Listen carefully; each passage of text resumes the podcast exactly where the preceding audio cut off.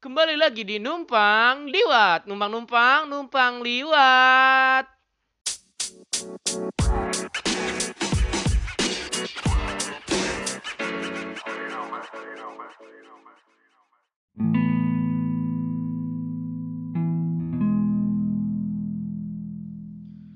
Di Numpang Liwat kali ini ada satu berita yang nggak mengenakan yang di mana What the fuck Preachers Indonesia gak akan lagi dipublish di podcast biar jelas. Alasannya adalah Skeptics merasa merugikan gua. Padahal satu sisi gue sangat senang bantu Skeptics, sangat enjoy bantu Skeptics upload walaupun cuma tiga episode sampai saat ini sampai vid, eh, podcast ini dibuat sedih sih kalau harus pisah sama Skeptics. Dia orangnya baik dia peduli sama apa yang dia suarakan. Terlebih-lebih tentang konten kekristenan yang memang cenderung uh, nyeleneh. Memang sih karena begonya gua gua terlalu excited untuk bantu Skeptics. Karena memang yang gue bawa di sini Skeptics ya. Bahkan orang sampai bilang ah eh Joseph itu orangnya sakit hati sama gereja orangnya berdiri di atas dendam sama gereja berdiri di atas akar pahit enggak.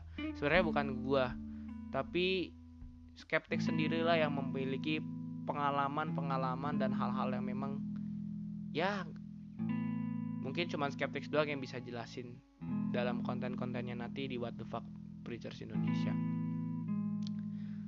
Memang perpisahan bukanlah akhir dari sebuah perjalanan hidup tapi sebuah awal untuk melihat siapakah nanti yang lebih sukses. Apakah What the Fuck Preachers Indonesia yang lebih didengar orang atau podcast gua?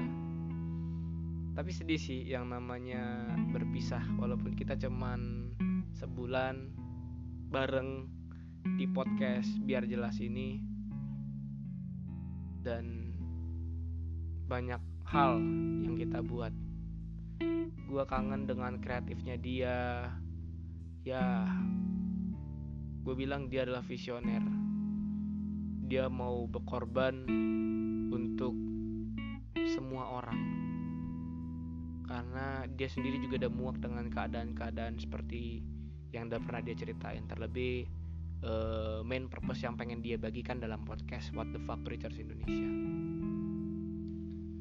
kemudian dia bilang mungkin dalam jangka waktu dekat Februari ini nggak publish nggak akan ada lagi di biar jelas tapi akan ada terpisah nanti di Spotify pokoknya tunggu aja katanya Mr. Skeptics Mr. Skeptics akan berusaha untuk tetap update lagi ke kalian semua so thank you so much kata Skeptics buat Skeptics bilang gini sorry uh, terima kasih buat atensi teman-teman yang udah dengerin podcast What the Fuck Preachers Indonesia dan juga sudah support dia meskipun masih dalam naungan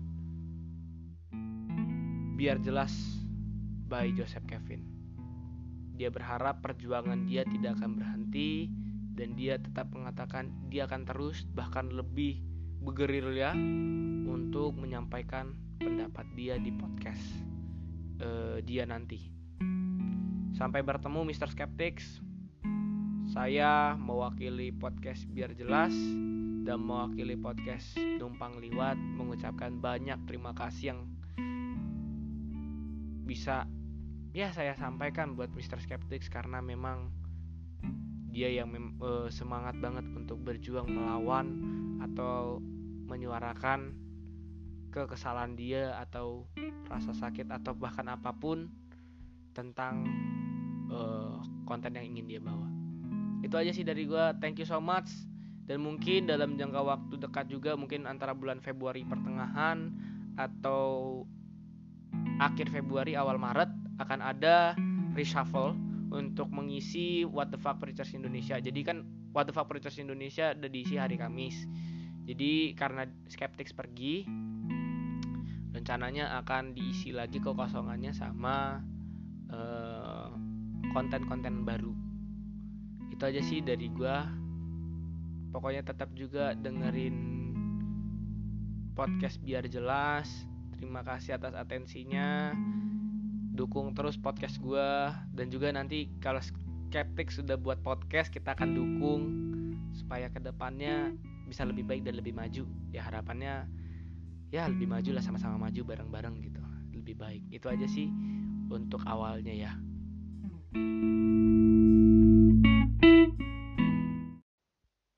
Oke, kita sudah sedih-sedih tadi.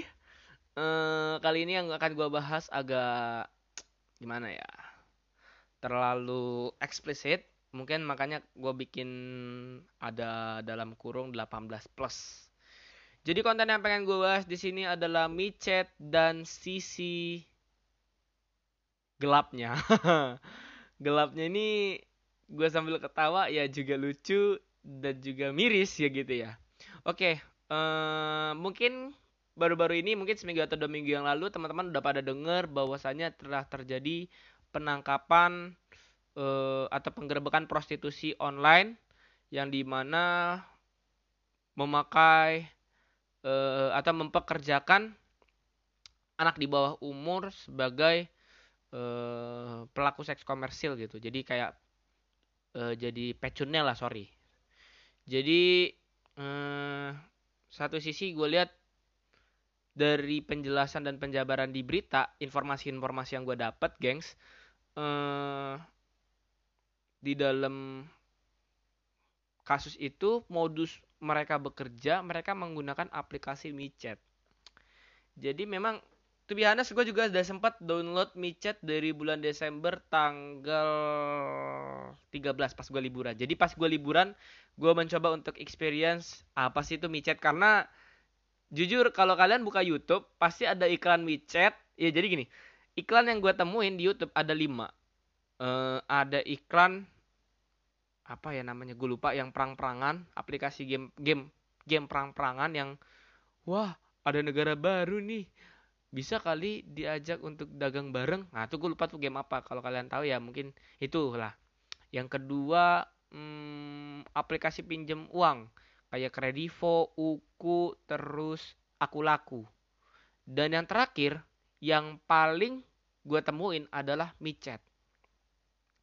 Dengan berbagai variasi-variasi iklan mereka, eh, video-video advertisement mereka, itu juga memang banyak banget di YouTube. Jadi gue searching-searching di YouTube. Waktu itu kebetulan tanggal 13 Desember tahun 2019 itu gue lagi nonton satu video dan kemudian nongol iklan itu jadi kan kalau biasa di YouTube kalau kita nonton nggak kita put uh, kita rotate handphonenya ke dalam bentuk hand, uh, megang handphone biasa kita selalu lihat bahwa ada iklan dan di bawahnya tuh ada kayak uh, space gitu. Yang ada tombolnya untuk do download. Nah gue iseng tuh gue download kan? Gue download. Sebenarnya gue juga udah pakai micet waktu gue tahun 2015 2016 tapi nggak sekeren atau nggak seheboh sekarang sekarang ini. Jadi singkat cerita kita eh gue sorry gue coba untuk install. Dan apa sih perubahannya? Apakah ada sesuatu yang memang ini? Dan to be untuk informasi gue mau ngasih tahu kalian alangkah baiknya tidak perlu dicoba. Kalau kalian memang masih mau aman-aman saja atau ya gimana lah. Terserah kembali ke kalian. Kalian mau coba boleh mau nggak nyoba nggak masalah. Jadi gue coba untuk install. Dan gue istilahnya comeback lah ya untuk ke dua kalinya. Jadi singkat cerita gue coba untuk main di micet untuk selusuri. Jadi micet sekarang-sekarang ini ada fitur baru namanya fitur pohon pesan. Jadi fitur pohon pesan ini diisi oleh banyak orang, diisi oleh banyak teman-teman pengguna micet di seluruh dunia gitu. Karena gue nggak tahu ya apakah seluruh dunia pakai micet atau cuma Indonesia dan Cina aja atau gue nggak tahu lah. Yang penting pemakai-pemakai atau pengguna sosial media micet. Jadi singkat cerita, gue coba main pohon pesan, narik-narik pohon pesan. Memang sih seperti yang gue dapat eh, sensasi main atau istilahnya ya apa yang gue pernah main di michat di tahun 2016 tetap sama isinya cowok nyari jodoh nyari pacar nyari cewek di micet dan juga sebaliknya. Tapi tapi nih ya gue nemu satu eh, hal-hal uh, yang lucu gitu. Karena kan udah dilengkapi fitur voice note gitu. Jadi kadang-kadang di voice note-nya tuh suka ada uh, bilang selamat pagi semangat ya buat hari ini. Ada. Dan kemudian gue coba iseng-iseng dapet voice note yang isinya begini. Halo kakak. VCS-nya bisa kok kak. Ayo hubungin aja untuk lebih lanjut. Thank you sayang. Gue pernah dengar kayak gitu bro.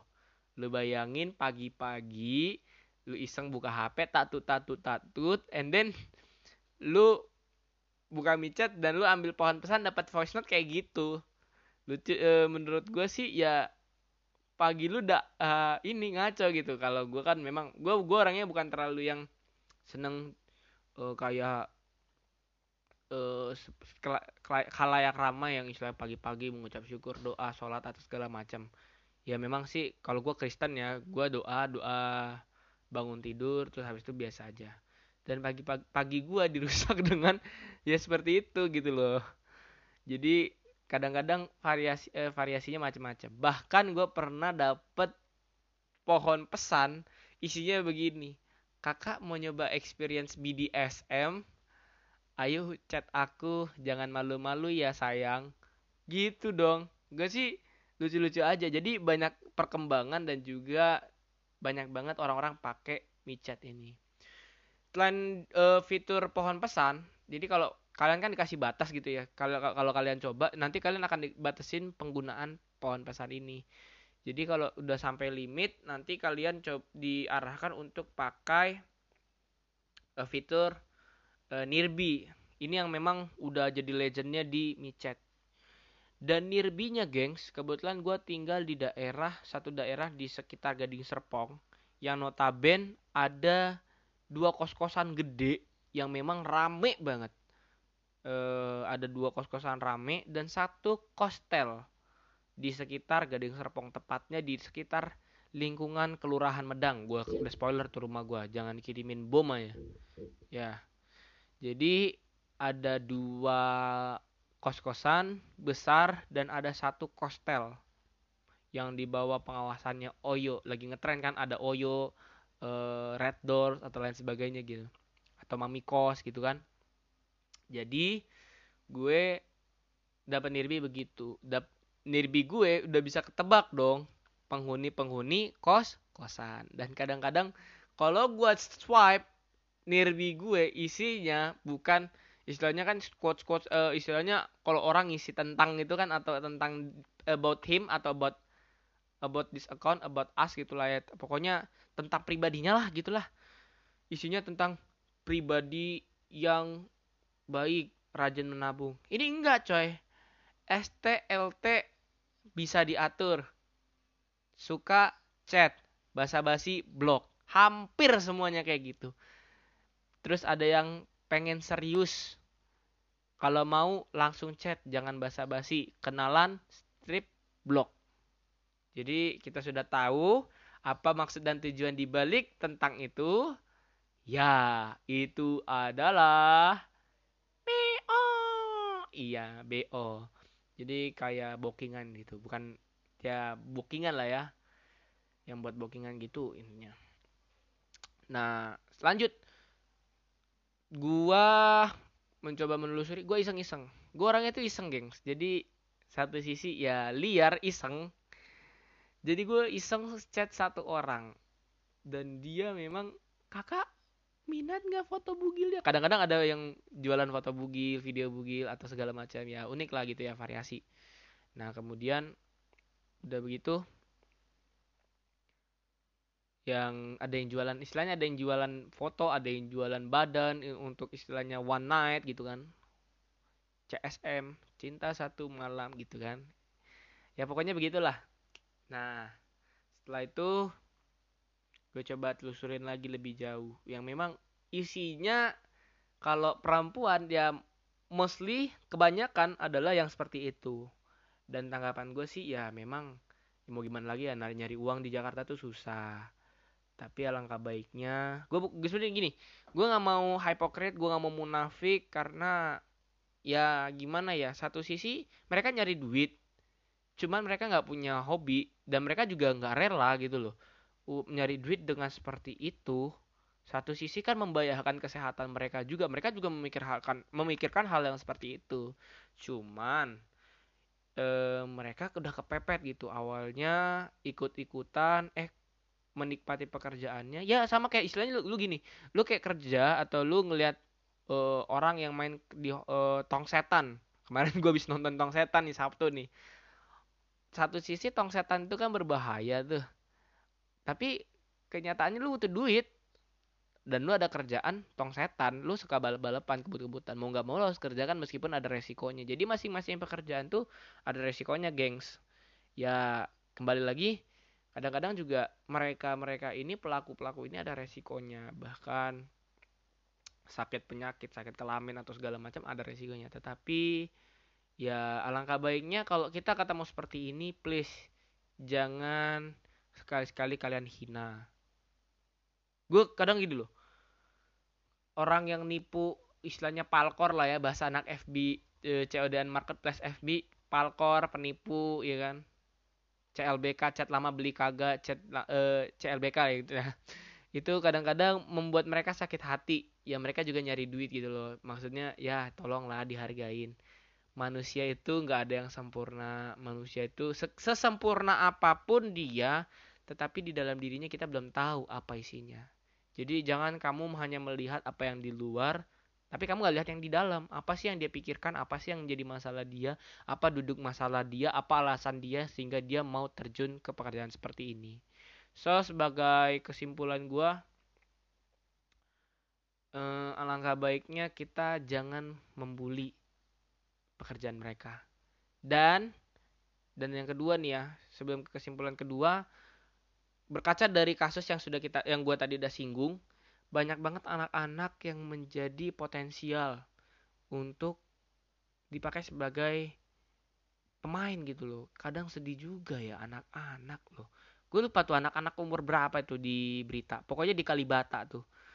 Di lu bisa cari di internet lah ya jadi eh, yang kedua sebagai kesimpulan selain kita jangan judge, judging mereka kita juga memperhatikan uh, lingkungan sekitar kita. Kalau ada anak-anak ya istilahnya kita tolonglah janganlah istilahnya mati nurani udah.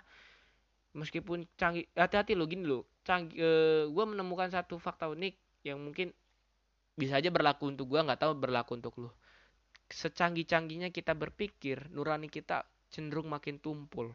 Gue merasakan hal seperti itu. Ketika gue belajar gue makin pinter nurani gue merasa tumpul. Yang isi dalam hati gue ada kepala gue tuh cuman ilmu ilmu ilmu gitu loh. Nurani gue tumpul. Nggak bisa membedakan mana istilahnya yang harus dipikirkan secara nurani nggak bisa mana yang harus dipikirkan secara akademis gitu. Atau secara ilmiah gitu. Jadi yang persimpulan pertama untuk yang seperti ini jangan kalian ganggu lah jangan kalian usik jangan munafik jangan mafia manusia pikiran anjing gitu ya. Sorry ini gue kasar nih ya. Gue udah jelasin ini 18 plus. Udah lihat juga sih kan judulnya di 18 plus. Ya tolong dihargain mereka. Kalau kalian punya istilah kalau kalian sudah ketemu atau kalian kenal dengan mereka mereka terus kalian punya kerjaan yang layak untuk mereka atau kalian bisa ajarin kerjaan bagus ajak aja jangan ragu. Mereka juga lagi nyari kerjaan yang layak tapi kebetulan mereka dapatnya itu. Tolong makanya jangan jangan tuh kan nah kan atau ih kok kerja kayak gitu? Ih duitnya haram gitu kan. Nggak akan menyelesaikan masalah mereka nggak akan membantu mereka gitu. Dan yang kedua kesimpulannya berkaca dari kasus yang tadi alangkah baiknya kita juga memperhatikan lingkungan kita memperhatikan anak-anak di sekitar kita. Ya itu aja sih yang bisa gue sharing untuk podcast kali ini. Eh gue jujur sih aduh kalau gue mau cerita lebih jauh lagi kebetulan kalau gue tuh berangkat ngampus nih ya nih sebagai penutup nih ya uh, ada salah satu orang yang gue kenalan di micet itu ngekos deket sama rumah gue anjir. Lucu gitu loh. Aduh gue ngebayangin kalau gue belanja gitu kan. Ketemu dia ketemu dia face to face. Gue mah diem cengangas cengenges. Horor lucu. Ya aduh campur aduk lah. Ya udahlah itu dulu dah untuk kali ini. Semoga melalui podcast ini ya kita sudah lihat micet. Teknologi semakin canggih banyak orang bisa pakai tapi kadang-kadang kadang-kadang kepepet gitu ya untuk keperluan pribadi sandang pangan papan dan gaya hidup atau keperluan tersier jadi mereka susah gitu untuk memenuhi hidup mereka. So please bagi kalian yang udah dengar kesimpulan tadi lakukan. Tolong. Gue nggak maksa terserah kalian melakukan monggo. Nggak lakukan juga monggo itu aja sih dari gue terima kasih sudah me mau mendengarkan podcast gue jangan lupa follow sosial media gue dan dukung terus gue dan juga tadi dari di awal juga dukung skeptics juga. Mungkin uh, gue akan juga akan support Skeptics untuk waktu ke depan sampai dia bisa mandiri dan lebih besar dibanding gue atau sama-sama udah besar gitu lah ya. Terima kasih sekali lagi sampai bertemu di podcast Numpang Liwat, Numpang Numpang, Numpang Liwat. Bye bye.